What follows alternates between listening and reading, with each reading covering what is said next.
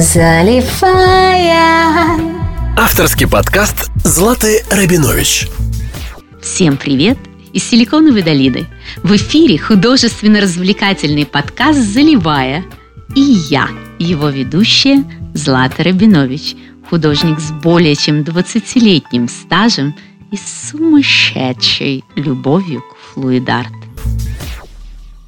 Продолжение подкаста. Но я знаю, что у вас в то время в Сан-Франциско была вообще очень интересная иммиграция. Было очень много интересных людей, были знаменитости. Кого-то так довелось знать, услышать, увидеть? Я только знаю, моя приятница дружила с Крамеровым, но в тот момент я ее не знала. А, И у меня есть ее интервью с Крамеровым, она мне много про него рассказывала. были какие-то интересные случаи с ним? Потому что про него почти ничего не известно, про его время в Сан-Франциско. Она его знала очень близко. Мгм. Больше она рассказывала, к сожалению, не интересные случаи, а как он умирал, как он заболел. Вот эти вещи. Через русский центр я познакомилась с певцами. Потом мой муж пел э, хор «Славянка». Сейчас туда и мужчины, и женщины поют. Когда мой муж 10 лет в этом хоре пел, то там были только мужчины, которые пели русские или грузинские. И Грузинский, славянка, хор славян в составе... там были американцы, которые А, вот очень так. любили русскую песню. И руководителем им был русскоговорящий Ага, человек. поняла, Но поняла. высокой культуры. Он музыкант, он и сейчас живой. Песни сочиняет. И он учил их петь многоголосием. О, вау, это очень тяжело. Да, Это да. очень И тяжело. поэтому нам тоже э, повезло в этом плане, что мы увидели совсем других американцев, которые в этом хоре пели, и мой муж с ними даже ездил в гастроли. И этот коллектив тоже дал возможность нам ассимилироваться лучше. Здорово. Там, что вы видите людей, которые необычные. И вдруг они захотели петь русские православные песни. Потому что я как раз подумала, что это вот хор нашей иммиграции. Я думаю, так, знаю я нашу иммиграцию, как минимум процентов 80 евреи с названием «Славянка» поют грузинские песни. Нет, Нет, да? это были все американцы, для которых русский язык был не основной. Но потом вместе с моим мужем еще пришло несколько человек, и сам Григорий Смирнов – это уникальное явление, на мой взгляд. И тоже вот благодаря бизнесу э, он пришел ко мне на лон препровал. И когда я сказала, что вы делаете, он говорит, а я пишу музыку и Пою. руковожу хором. Тоже вот это благодаря моему бизнесу я встретила людей, которых бы я бы никогда бы не встретила. Поэтому я всегда очень благодарна тому, что судьба сложилась, что я э, могу соединить бизнес и встретить людей, потому что я очень люблю людей. Кстати, если мы уже говорим о бизнесе, А, я знаю, что вы инженер по специальности.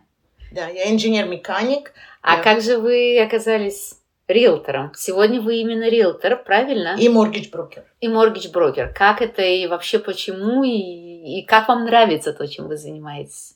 Мне очень нравится. Я люблю людей. И это очень приятное сочетание, когда ты можешь помогать людям и зарабатывать деньги. Это вдвойне приятно, правда? Это приятно. И мне люди интересны. Если я могу им помочь, я буду рада. Конечно, всякие бывают отношения, когда ты общаешься с людьми, это всегда риск. Конечно. Вот. Но мне это, да, нравится. Я кончила военно-механический институт, но я не люблю быть инженер-механиком. То есть смысл было пойти на, Просто я не- инженер-механика, потому что вы его не любите. Нет, потому что, будучи еврейским человеком в Ленинграде, выбор очень ограниченный. И легче было поступить в военно-механический институт, чем в университет, который я бы хотел. А какой что вы хотели? Я бы, наверное, поступила в библиотечный. А что, в Ленинграде нельзя было поступить? Без блата графой? нет, нет. Только надо было вечерний, а почему-то я вечерний не хотела. А, у меня мама библиотекарь. Кстати, Вот. заканчивала вечерний. Так что могли быть коллегой. Могли. И мне очень жалко, что я этого не сделала. Мой родственник, очень талантливый инженер, в этот институт попал и кончил. И он сказал, вот, очень хороший институт. А у меня с математикой было хорошо. Но я не любила этот предмет. Конечно, мне сейчас пригождается как риэлтору, полезно знание, знать, как что соединяется. Но это не то, что моя душа. То есть это полезно как прикладное, но не как основное. Нет, нет. Почему именно Real? Потому что легче всего было устроиться в банк. Угу. И я попала в Банк of Америка. После банка было проще всего перейти быть моргич-агентом. Угу.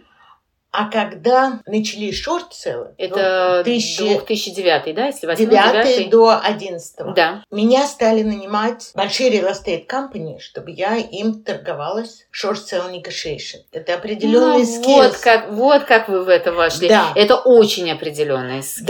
Да. Так как я знала, как с банками работать, то я могла им помочь, потому что обычно релостейт-агенты Этим не, не любят занимаются. Нет, они отговаривают по-всячески, говорят, ну, ну, ну, вам оно не надо. Но оно правда не надо большинству людей. Но когда доходит до такой ситуации, чем делать foreclosure, то лучше делать sale. И меня стали нанимать релостейт-агенты. И так как я хорошо знала моргич, и я знала, как банки работают, я это стала успешно делать но я не могла получать комиссион, если я не брокер. Вы пошли, сделали мой, уже. Э, мой поняла. Э, хозяин компании, в которой я работала, он сказал, что я не могу из-за того, что очень большие liability, тебе разрешать получать на компанию оплату за ну, твой да, труд. Да. И мне пришлось дать на брокера. Брокера, в отличие от real estate агента, это другой немножко уровень лайсенса. Это выше надо да. другие здания немножко иметь. И если я буду брокером, то я могу э, делать, что я хочу. И тогда я могу делать и real estate, и mortgage. И вы подумали, а почему нет? Сначала я очень волновалась, потому что это работать на комп- с компанией, это лучше. А тут в свободном плавании. Да, это совсем другая ситуация. Но уже в 2011 году я ушла от своего брокера и сама стала брокером. И сейчас мне уже кажется, что я бы никогда ни на кого не стала работать. Вот так всегда. Чуть-чуть потрогали воду ножкой, а потом уже, ну, глядишь, сейчас... через пять минут уже и бултыхаетесь. Да, ну, у меня есть просто люди, риэлторы, которые со мной работают, но я не развиваю как большую компанию. А те, кого я беру в компанию работать, это ага. люди, с которыми мне приятно ага, общаться. То есть вы каждого отбираете, Отбираю, у вас риэлторы очень, очень хорошие, потому да. что вы за них отвечаете. А я отвечаю, и мне они, как люди, должны тоже нравиться, что они никого не обманут, они будут э, людям доверять. Угу. Для меня важно, что те люди, которые будут со мной в компании работать, имеют такие же принципы, как имею я, угу. и люди могут доверять. Конечно. Как я всегда говорю, ты в одной пионерской организации, комьюнити маленькая. Абсолютно, люди друг с другом можешь... разговаривают. Да. Абсолютно. И... Да просто здесь многие покупают, продают, покупают, приходят все снова. правильно. Ты стараешься самое лучшее. Ты не можешь всем угодить. Это сто процентов. Но ты сделаешь все. Да, ты этого. делаешь, что от тебя зависит, и ты тогда можешь встречаться на улице, и не надо на другую сторону приходить. Есть разные люди, трудно сказать, кто как делает свой бизнес. Вот о чем я не знала, что вы такая бизнесменша. Сколько у вас агентов? У меня, наверное, сейчас шесть агентов. Шесть агентов. Но это для real estate это очень много. Это большая, достаточно Нет, крупная. Но сейчас же все объединились. Многие компании купили другие компании. Но это несколько очень больших, которые поскупали. В основном, да. И потом это зависит от психологии покупателя. Американцы, например, очень любят большие компании. Они чувствуют с ними более комфортно. Русскоговорящие люди к этому не относятся так серьезно. Им важно, чтобы человек их не обманул, и чтобы... Я не знаю, для меня очень важно именно, кто рядом со мной. Могу я доверять этому человеку? Понимаете, это очень индивидуальный подход к любому бизнесу. Это правда. И это поэтому правда. тут нет ответа. Ты как бизнес-человек, ты делаешь свое лучшее. Угу. Но надо также понимать, что ты не можешь всем угодить. Кстати, вопрос, раз уже вы в этом бизнесе. Сейчас очень многие спрашивают, покупать, продавать. Что делать? Сейчас люди уезжают из Бэйрии, бизнесы уходят из Бэйрии, дома сейчас начнут падать. Что бы вы рекомендовали как специалист? Как специалист, если вы дом не собираетесь через год продавать, а будете в нем хотя бы жить 6-7 лет, то можно покупать. Сказать, когда это будет самый низкий это очень трудно предсказать. Особенно, например, в Сан-Франциско сейчас цены падают, да? Цены падают. Опять же, они падают на кондоминиумы. Так как у нас большая азиатская комьюнити, они дома не любят продавать. Угу. И они будут их держать. Угу. их работы не всегда связаны э, с компьютерами. Мгм. Поэтому, если вы не делаете флиппер, то есть купил-продал в течение Мгм. одного года, то надо с этим пожить. И все будет, все вернется. Да. Тогда сейчас как раз очень удобно покупать, правильно? Цены внизу можно да, спокойно можно купить. покупать. Продавать а потом- тоже я советую людям. Если они могут выдержать и не продавать, то будет ситуация, когда э, Хотя у нас, конечно, в Сан... я больше знаю за Сан-Франциско и знаю за Волнет Крик и Туэрию. Это очень индивидуальный подход, но так как процент такой низкий, интерес Мгм. сейчас очень низкий, то деньги дешевые. Это правда. И тогда, бывает, можно купить тот же дом, и ваш лон и payment будет лучше, чем платить. Тем более рент сейчас падает. Мгм. Все зависит где. То есть Сан-Франциско, конечно, не самый лучший маркет, но когда вот где вы живете или вот то цены я не вижу, чтобы так сильно Нет, сильно нет. Нет, я тоже не слышала. Поняла. То есть вы по-прежнему верите в наше будущее, да? Будущее Силиконовой долины. Хороший вопрос. Будущее и estate – это два разных будущих. А, это два разных? Я думала, что это очень близкие. Ну, они близкие, но если спросить по количеству работ и из дома, я думаю, больше наш климат, потому что как раз, к сожалению, Ну, явно не наши законы. Нет, закона нет. Но видите, когда же такие, как Tesla, Уходят, Oracle, все уезжают, э, ну, headquarters, потому что э, наши CEO понимают, что с них берут очень много денег, особенно сейчас в Да они Сан-Франциско. Incorporated уже давным-давно не здесь. Нет, ну вот, например, в Сан-Франциско вы ж, э, все проголосовали, ну не все, а больше половины людей, чтобы CEO платила большие налоги. Поэтому никакому CEO работать В Сан-Франциско? нет смысла. Поняла. Поэтому климат, родственники, я думаю, иммигранты будут продолжать здесь жить. У них другая психология на этому поводу. Ну, люди уедут, уезжали. Всегда кто-то уезжает, кто-то приезжает. Да, да, но земли мало. Земли мало. В Сан-Франциско земли мало. Поэтому, Поэтому, цены будут держаться. Э, Надеюсь, что будут. И мы увидим. Но какое-то время, конечно, для людей, кто не завязан культурой, например, или какие-то у них другие критерии, то они прекрасненько обойдутся. И вот очень много моих кастомеров продают. Еще до того, как объявили эти компании, они уехали в Астон, уехали Мгм. в Тексас, во Флориду. Взрослое поколение уезжает сейчас Мгм. очень сильно. Ну, в принципе, если ты окей, чтобы у тебя на бэкьярде отдыхал крокодил периодически. Нет, то можно и другая Флорида. часть Флориды, где нет столько крокодилов. Нет, столько, мне одного более чем достаточно. Но у вас Нет, есть сколько? землетрясение. Вы не Ну, забудьте. я с Ташкента. Мне что землетрясение? Ну и Что, всё. я их не видела, что ли? Тогда я говорю, это очень индивидуальный выбор. И я надеюсь, что люди интеллигентные и культурные все равно здесь останутся, э, чтобы было с кем проводить хорошее время. Это точно. Интересно. И откроются, конечно, театры, музеи. Ну и снова все вернется. Все на другом уровне вернется. но будет хотя бы какой-то стимул, так сказать, продолжать жить. Здесь жить. Юлечка, скажите, вот когда вот мы говорим сейчас и театры, все остальное, я знаю, что у вас это не просто так, а в первую очередь потому, что вы с Ленинграда, бывшего Ленинграда, сейчас Петербурга, да, Питер. Скажите, у вас, я знаю, что вот люди, которые жили, живут в Питере, очень многие, у них воспоминания все равно связаны с э, войной, с блокадой. У вас каким-то образом вашу семью это тронуло?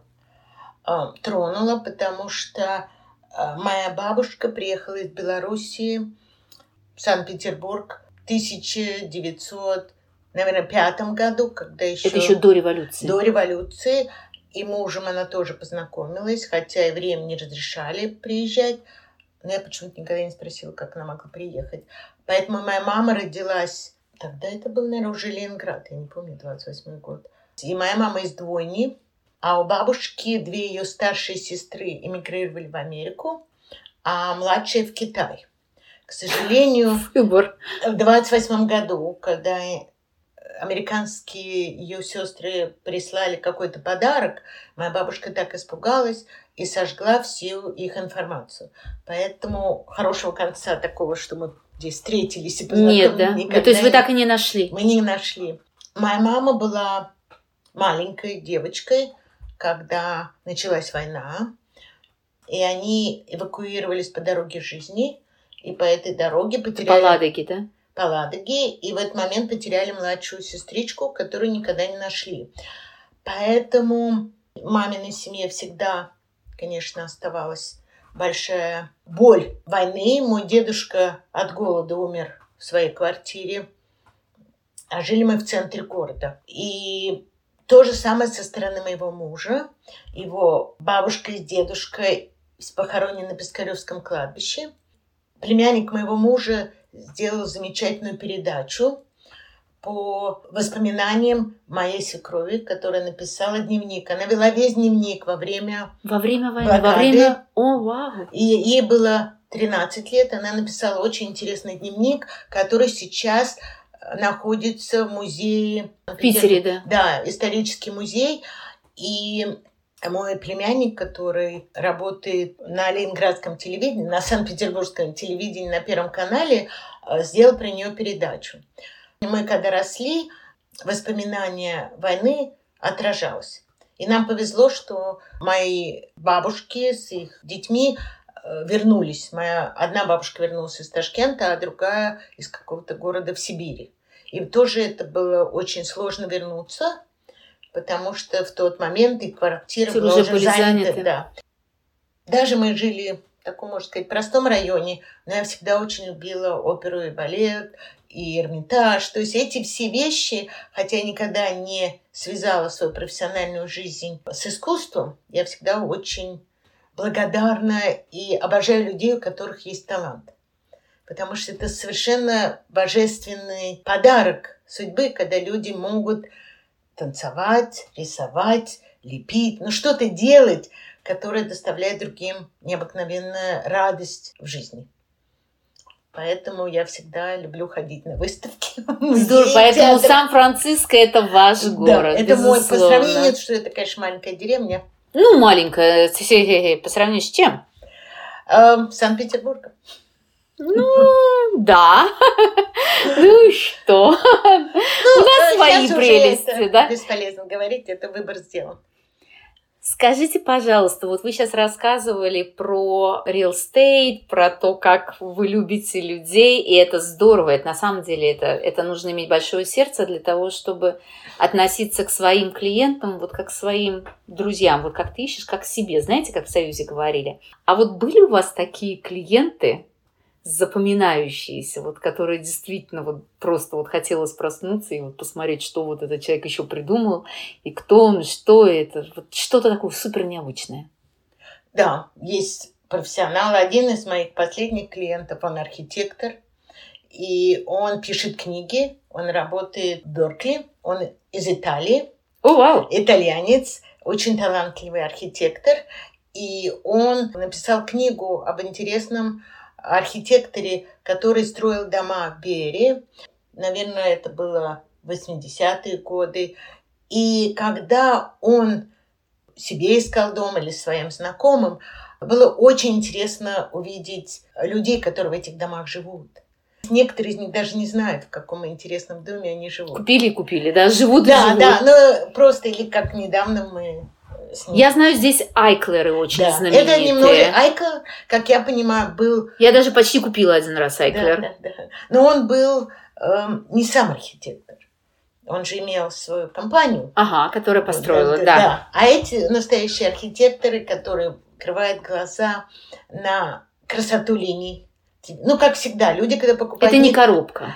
Эм, даже коробка, некоторым коробка нравится. Это просто понять, кому Нет, в смысле, это не коробка, где ты живешь. Это Да, оно линии, произведение это искусства формы, иногда это может да, быть. да, да, да. И в этой коробке так много времени проводишь. Хотя, Она лучше конечно- пусть будет красивая, да, коробочка? Ну, если как люди могут позволить. То есть тут нет никакого осуждения или не осуждения. Нет, конечно. Это как кто люди могут, их вкус. И поэтому э, в моей специальности очень важно увидеть, что людям нравится, не то, что мне нравится. Ну, это очень важно. Это, Кого ставим вперед, телегу или лошадь, да? э, ну, про это не думаешь, но очень важно понять, что понравится человеку. Потому что то, что мне нравится, не обязательно нравится покупателю. Важно увидеть, если в доме какие-то технические неполадки Мгм. или какие-то есть вещи, которые опасно покупать. Потому что дом может разрушиться или там столько там у них термайтов. Но вкус у всех разный. Это правда. И поэтому увидеть, что человеку нравится, это услышать его, это тоже, я считаю, большое искусство быть в этом бизнесе. Это да. Это да, на самом деле. Не осуждать, не пытаться образовывать, Переделывать. переделывать, ничего не надо. Это как в браке, да? Как в аргентинском танго, в общем, да? Понять, что человек Что танцует, твой хочет, хочет от тебя, и это самое- попробовать встроиться И в это. за ним, это одно из быть хорошим ведомым. Да. Но и при этом ты должен свое показать. Конечно, что и себя не потерять при человек, этом. Ты не можешь сказать, вот этот дом вам, я думаю, не подходит, потому что у него то-то, то-то есть. Конечно. Это уже он человек решает, хочет ли он с этими А дальше он недостатками и Мгм. дать возможность тем людям, которые хотят сами решать. Но есть люди, которые просят, чтобы за них решили. Есть такие. И вот это искусство общения с людьми. Здорово. Здорово, Юля. Я вижу, как у вас это может замечательно получаться. Большое за комплимент. Юль, вы знаете, я раньше не очень-то верила в правило шести рукопожатий, говорящего, что до любого человека можно дотянуться через людей, которых ты знаешь. Ведь правда, где я, например, а где Альберт Эйнштейн? Но оказывается, что с вашей помощью даже это возможно. Более того, он ваш дальний, хоть и не кровный родственник. Расскажите, пожалуйста. Так случилось, что мы познакомились по приезде в Америку э, с внуком Эйнштейна. С Э, внуком самого Эйнштейна. Да. Пол, Вау. Пол Эйнштейн. Моя сестра вышла замуж за мужчину, в тот момент он был молодой мужчина, у которого мама вышла замуж за внука Эйнштейна. И зовут ее Кассандра, и ее фамилия Эйнштейн. Моей сестры муж и Пол Эйнштейн учились в одном классе в Палалто. Вау. И в один прекрасный момент Хорошее у нас место, где мы живем. Отсюда Эйнштейны выходят. Нет, он вышел не отсюда, но так совпало, что в какой-то момент своей жизни он жил, Пол Эйнштейн, в Калифорнии. Когда мы приехали в Америку, Кассандра, она сама художница, очень одаренная женщина, хотела нам помочь адаптироваться в Америке. Хотя мы в тот момент не говорили по-английски, а она никогда не говорила по-русски. Но как иммигранты мы ей показались достаточно интересными людьми. И поэтому последние 30 плюс лет она всегда нас поддерживает и рассказывает. Когда она жила в Калифорнии, мы всегда с ней встречались. Сейчас она живет на юге Франции. У Пола есть скрипка Эйнштейна. И Вау. он нам поначалу, потому что они жили в Пасадине, и мы много так проводили времени, много лет назад у них, он нам рассказывал о том, что он знал о своей семье, хотя он внук Эйнштейна от первой жены. Она бабушка Эйнштейна, они развелись, и Эйнштейн женился совсем на другой женщине, и с ней жил в Америке. И не так много обращал внимания на детей и семью своих первой жены. Но сын его учил Доркли. Мгм. И То есть образование он ему дал. э, да, ну сам Сам не участвовал. Пол, то есть сам Пол играет на скрипке Эйнштейна, ну такой интересный человек, но ничего такого в жизни. Не, ну такие как Эйнштейн, это раз... Не, ну про Эйнштейна вообще не да, знаю, да, потому да. что его сын учил Доркли, он был тоже профессор. Эм, ну, другие люди. Знаете, мне что вот интересно, мы сколько с вами разговариваем, вы сколько о людях рассказываете, разные слои, разные люди, но все только в восторге. Или хорошие, или очень хорошие. Такое ощущение, что вы из какого-то инкубатора, куда складывали исключительно хороших людей. То есть, Нет, я очень люблю людей, и потом, даже если они что-то сделали, может быть, не очень хорошее, они осознанно никто не хочет навредить. Ну, в общем, да, мы все ошибаемся. Ошибаются. Или это их в тот момент, это то, что произошло. Но Может, это... это нам было для чего-то послано, чтобы мы поняли, что, вы... что тоже вариант, кстати, вполне Да, учиться вариант. всегда хорошо. Когда ты с людьми, ты учишься хорошо понять то, что произошло, почему этот конфликт произошел, или почему с этим людям, с этими людьми не состыковалась э, энергия, то ты учишься и следующий дальше идешь вперед. То есть самое главное для меня, так как я люблю людей, не обижаться на них так, что потом ты не хочешь про них думать или ты их не любишь. Они сделали это в тот момент, это то, что они могли. Моя и бабушка я... говорила, не закрывайте дверь. Вот, бабушка... Оставьте щелку, вы никогда не знаете, что будет дальше. Оставьте Но щелку. это бывает немножко такой как бы меркантильный подход. Не-не-не, у нее не было меркантильного. А, вот она именно, она просто считает, вы, говорит, не знаете, что будет, вы не знаете, как, вы не ответ. знаете. Не закрывайте дверь. Вот это для меня тоже очень Мы хорошее. же сами меняемся все время. И то, не что закрывай. нам вчера казалось плохо, сегодня мы на это смотрим намного и думаем, а что ж плохо-то? Все же вроде нормально, все хорошо. Это я не понимала, это я, это мой взгляд, все же относительно. Спасибо тому самому Эйнштейну, мы знаем, что все относительно. Да. Юлечка, это... с вами так приятно. Время пролетело относительно ужасно быстро. Спасибо вам огромное, что пришли. Спасибо огромное, что поделились и своей потрясающей жизнью, Спасибо, своими потрясающими знаниями, историей. Ну, просто на самом деле замечательно. И за замечательную работу. Тоже просто вот волшебство. Мы по-прежнему сидим, смотрим, она меняется, как и наша жизнь относительная. Я тоже хочу сказать спасибо за ваш талант, найти во мне что-то интересное, за беседу и артистические ваши способности, потому что то, что я сотворила, без вас бы я никогда не могла сотворить. Хочу, чтобы это вы включили в мое интервью. Отдельное спасибо, потому что Бог прислал мне тоже талантливого человека встретить. Все и... не случайно. Я надеюсь, но я для меня надеюсь. талантливые люди – это большой подарок судьбы. Спасибо огромное, спасибо. Ребята, всем большое спасибо и до новых встреч. Спасибо, что эти полчаса вы провели со мной. Если вы хотите увидеть результаты нашего сегодняшнего труда, то не забудьте посмотреть мои социальные сети, где меня очень легко найти под ником ZartFun. Специально для вас я собрала все ссылки внизу.